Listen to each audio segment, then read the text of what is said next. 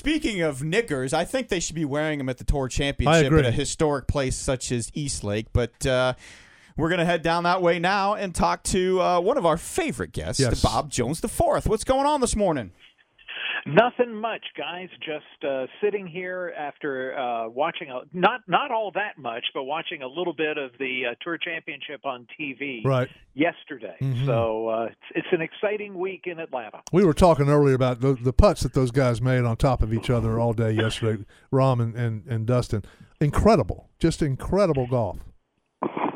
Know, I think that's right. I, I one of the things that strikes me as the most interesting about that, guys, is you know a number of years ago the uh, the world of golf decided that the best way to uh, protect the golf course or to defend the golf course from uh, the shot making abilities that these young guys Yeah. have is to toughen up the greens. Mhm. And I think one of the things that we're seeing is that these people's phenomenal skills uh, extend far beyond just uh, just uh, Ball tee to striking, green. yeah. They are also outstanding on Oh, the green. it's crazy. Well, I mean, we we've actually seen two examples of what really needs to be done this year with Jack's course up at Muirfield going from uh, a, a fairly easy workday championship or classic or whatever they called it one week to like two days later Jack's Memorial Tournament teeing it up and the the change that was made just by not cutting the rough and firm and everything getting firm and fast and then last week at the BMW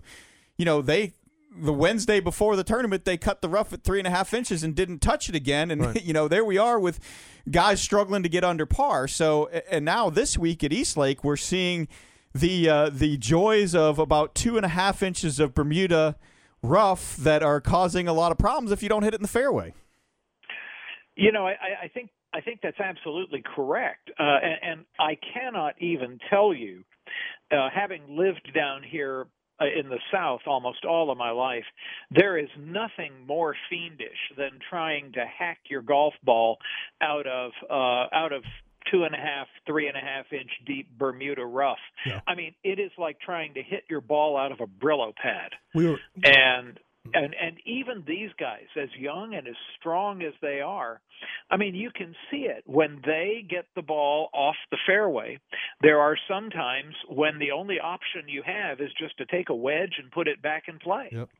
we were talking last week about the difference between Bermuda Bermuda rough this time of year as opposed to like last week with fescue grass. I mean, it's it's so much harder to hit a shot out of Bermuda that's two and a half because this time of year, as you know, Bobby, the ball just drops right down to the bottom. So unless you hit the ball pretty squarely, which is hard to do in two and a half inches of Bermuda rough, um, it's man, it's it's a guessing game, a total guessing game. oh no question Yeah. no question at all uh, i think the only thing uh, the only thing i've ever seen that is a little bit more difficult was when i was growing up in nashville and uh, a lot of the golf courses up there had bermuda fairways but they had uh, kentucky bluegrass in the rough now bluegrass lies down almost like a bend Yes. but uh, what ended up happening was you were just guaranteed a flyer Mm. coming out of there, Yeah. but you would never know how much it would fly. Exactly. Yeah. You know, the other thing that I had forgotten about East Lake that I was reminded of when I kind of tuned in on Thursday because, you know, I, I was working during the week and I, dummy me wasn't paying attention that they were actually starting on Friday. But, um, you know, is I forgot about the, the, the, the clubhouse at East Lake with all of the golfer specific rooms and the meticulous job that they've done in creating those rooms. And it's just magnificent. You know, I think it truly is. You know, one of the great things about East Lake is we oftentimes will think about East Lake as being the home of my grandfather. Yes. And sometimes we really forget all of the fantastic golfers. Mm. Well, and also tennis players too, because that was the athletic club, the Atlanta Athletic Club's home Right. for a number of years. But particularly in terms of golfers, you had Alexa Stirling, who, if it were not for World War One, would probably be going down in history today as one of the greatest women golfers in history. You have Charlie Yates, who won the Incredible. 1938 British Amateur.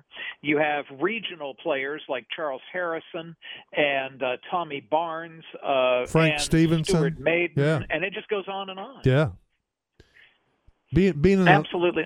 being an Atlanta native, Bobby, I, I mean, I'm just this week. Uh, I'm just I'm always so happy to see East Lake and the and the way it looks and the the Tudor clubhouse and you know uh, we were talking about the the clubhouse and all the different rooms but uh, what struck me uh, when I played down there after after you know it was after it became um, you know basically what it is today you know, walking in there and having a tour that took me t- through that entire clubhouse, and I'm just sitting there eating ginger snaps the whole time, and I, I think they still have those those the jars full of ginger snaps all over the clubhouse. I mean, I, I, was so I was so full on ginger snaps. I think I went out there and shot like 87 or something. Like well, I don't know if you were full or if you were full. almost in a diabetic. Probably, yeah.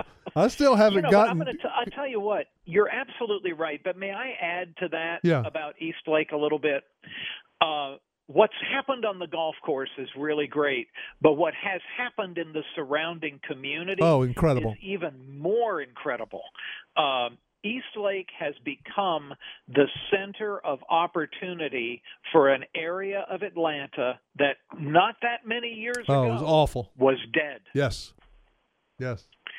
And just I just I just and, always like to point that out. And I still I, I hear still that Tom and Ann Cousins are still involved with the East Lake community today these days. So it's, uh, I I understand that that is the case, but you know even if not, yes, uh, even if it were they weren't as of today, what they have accomplished over the last uh, 15, 20 years is nothing short of a miracle. You know, Bobby, I was I was reading your article um, that you did last year on, on East Lake and, and your grandfather and and uh, as a as a young boy, um, your grandfather was pretty sickly, and so what struck me about this article is it said so they they decided to move him out to the country. Now, for people that don't know, East Lake is exactly around four miles uh, east of of um, Atlanta, the city of Atlanta. So out in the country was four miles away. Right. Yeah. right? Correct. Know, yeah. Yes. In fact, that's ex- the the reason that was considered out in the country is because remember most people did not have cars back right. then, and that was the last stop on the, on uh, the trolley on the Atlanta trolley line wow. was at East Lake. Wow. Mm. My how that things was change. La- yeah. So, so what are you know? What are we going to get the the next uh, the next three days? Uh, the weather. We had a little front go through. Uh, the weather's going to be a little less humid, a little a little cooler. Cooler, still being in the you know 80s, mid 80s yeah. or so. Um, you know, is this is this course going to dry out? Because I know it, it, was a little soft to start. Are we uh, by Monday? Are we going to see? A, a, little firmer and faster, and the and the rough's going to become even more of a factor because uh, even out of maybe the first cut, it's going to be stuff, tough to stop the ball.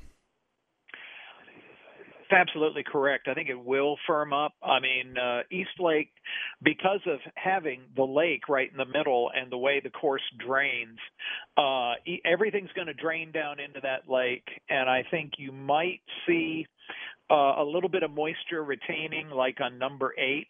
Yeah. Um, but even then, yeah, I think the course is assuming we don't get rain, assuming the temperatures stay in the range they're predicting. I think the course gets firmer. I think it gets faster, and I think the golf is just going to get more exciting. Now, Bobby, do the you rough certainly will be a challenge. Oh my gosh, do you actually go out there even with COVID going on? Are are, are you on on property? Um, you know, it's funny. I was just talking uh, with them about that this morning. Mm-hmm. Uh, normally, we do we will be out there tomorrow and Monday, Monday yeah. but uh, there are a lot of restrictions in place. Sure. Uh, nobody is allowed out on the golf course except players and their family. So we will just simply uh, be watching with binoculars from a distance, mm-hmm. but we will be there. You know, it's been interesting. My wife and I. It's been interesting too to watch some of these tournaments, and I think we're gonna. We were we were, we were talking to Fuzzy Zoeller a few minutes ago about uh, you know his win at up at Winged Foot um, you know, East Lake is a very similar thing where, you know, I mean, if you miss the fairway by a little bit, you get that nice, you know, the first cut and then the two and a half inches. But traditionally, if you miss it a little bit more, it's where all the fans are have kind of uh, worn it out a little bit, and you get some decent lies, and you can actually get some spin on the ball. Not so much this year, and, No. and we've seen that at a lot of tournaments, and we're going to see that at Winged Foot because you know U- U.S. Open crowds tend to trample stuff down pretty good. So it's been a different dynamic that it man used to be that if you missed it a little bit you were in trouble. If you missed it a lot, sometimes you were okay. Now it doesn't matter. Right. No, that's abs- that's a- that's absolutely correct, and I and I think I think you're spot on. Uh, the only difference, like with Winged Foot, is I'm not sure that the USGA prepares their rough with quite the severity that they did uh, in '84 when Fuzzy won. Right. But either way, you're right. You don't have fans there, and so yeah, you start getting out into second cuts, and it gets uh, off. Which is, by the way, where I play most of my golf. I was going to uh, ask you. is is that is uh, that's pretty gnarly when you start getting out yeah, there. yeah. Uh, yeah, I know DJ started at ten under par, uh, and and Rahm was two behind him. Where do you think the score is going to end up? I mean, or, or what would you say that somebody's going to shoot? I mean, we had. Uh, you know, uh, uh, some very good scores yesterday. A couple 64s, 65, 66s, uh, and these guys were doing that despite the fact that they really weren't hitting a lot of fairways. Is that is that really a, a, a more a, a factor of just a little bit of softness still in that course? Well, I think that, I think some of it is. Um, I mean, certainly the. Um, I think certainly some of that is. I also think these guys are just that strong. I mean, when you're, you know, when the average golfer or even the tour pro of 20 years ago would get in rough like that, uh, hitting a, an iron shot or a wedge, a wedge or a nine iron out of rough like that, the grass would just grab the hosel Yep. of that club and just shut the face down. Right. But these guys are so strong now that they can hold their face square a lot better from rough. I don't know that we're going to see a lot more 64s. I think we're going to see a few of them. But uh, I think as the course dries out, I think the scores will go up. But uh, I still think um, I, I still think you're going to see some I guess what I'm saying is I don't think you're going to see quite the same level of scoring that you saw yesterday, but I still think you're going to see some pretty good scores. Yeah, as is typical for East Eastlake, if if the weather holds the way it's supposed to hold, those those putts yesterday from 20 feet that just ended up a foot or two from the hole can can then run on on Sunday and Monday, you know, five feet past, and then that's a whole new ball game. Oh, no question. And you know, the the, the thing about East Lake uh, that has always been true, and this has actually been carried over when we moved the athletic club out to where it Sure, is now yeah. in Johns Creek. Right. Uh, you just don't want to get above the hole if you can avoid it. Right. Because if you're above the hole and you don't make the putt, you definitely will be well below the hole on your Mhm. next one. Mm-mm-mm-mm-mm. Well, you Yeah. know, it's it's always uh, it's always great talking with you, and uh, we we love uh, the enthusiasm that you bring to our show, and uh, we are uh, maybe we'll get in touch with you again before we play a November Masters.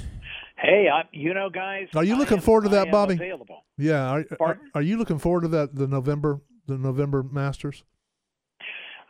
It's going to be different. It's a really- I think it's a great thing. I think you know. I think it's sad that it's going to have to be without fans this year. Yeah, But we're in a very unusual year. yeah, And I think Augusta National held off that decision for as long as they could because Augusta National, from what I understand, is very sensitive to the impact that the Masters has on the local economy. Mhm. And they were really, really trying to avoid um, uh, having to play it without fans uh, because of the damage that that might do to the economy. Yeah. So, Well- yeah, it's been a bad thing. It's going to be interesting, and uh, again, we appreciate you coming on, and we'll talk uh, we'll talk soon. Looking forward to it, guys. Thanks so much for having me. Thank you, All Mr. right, thanks Jones. a lot.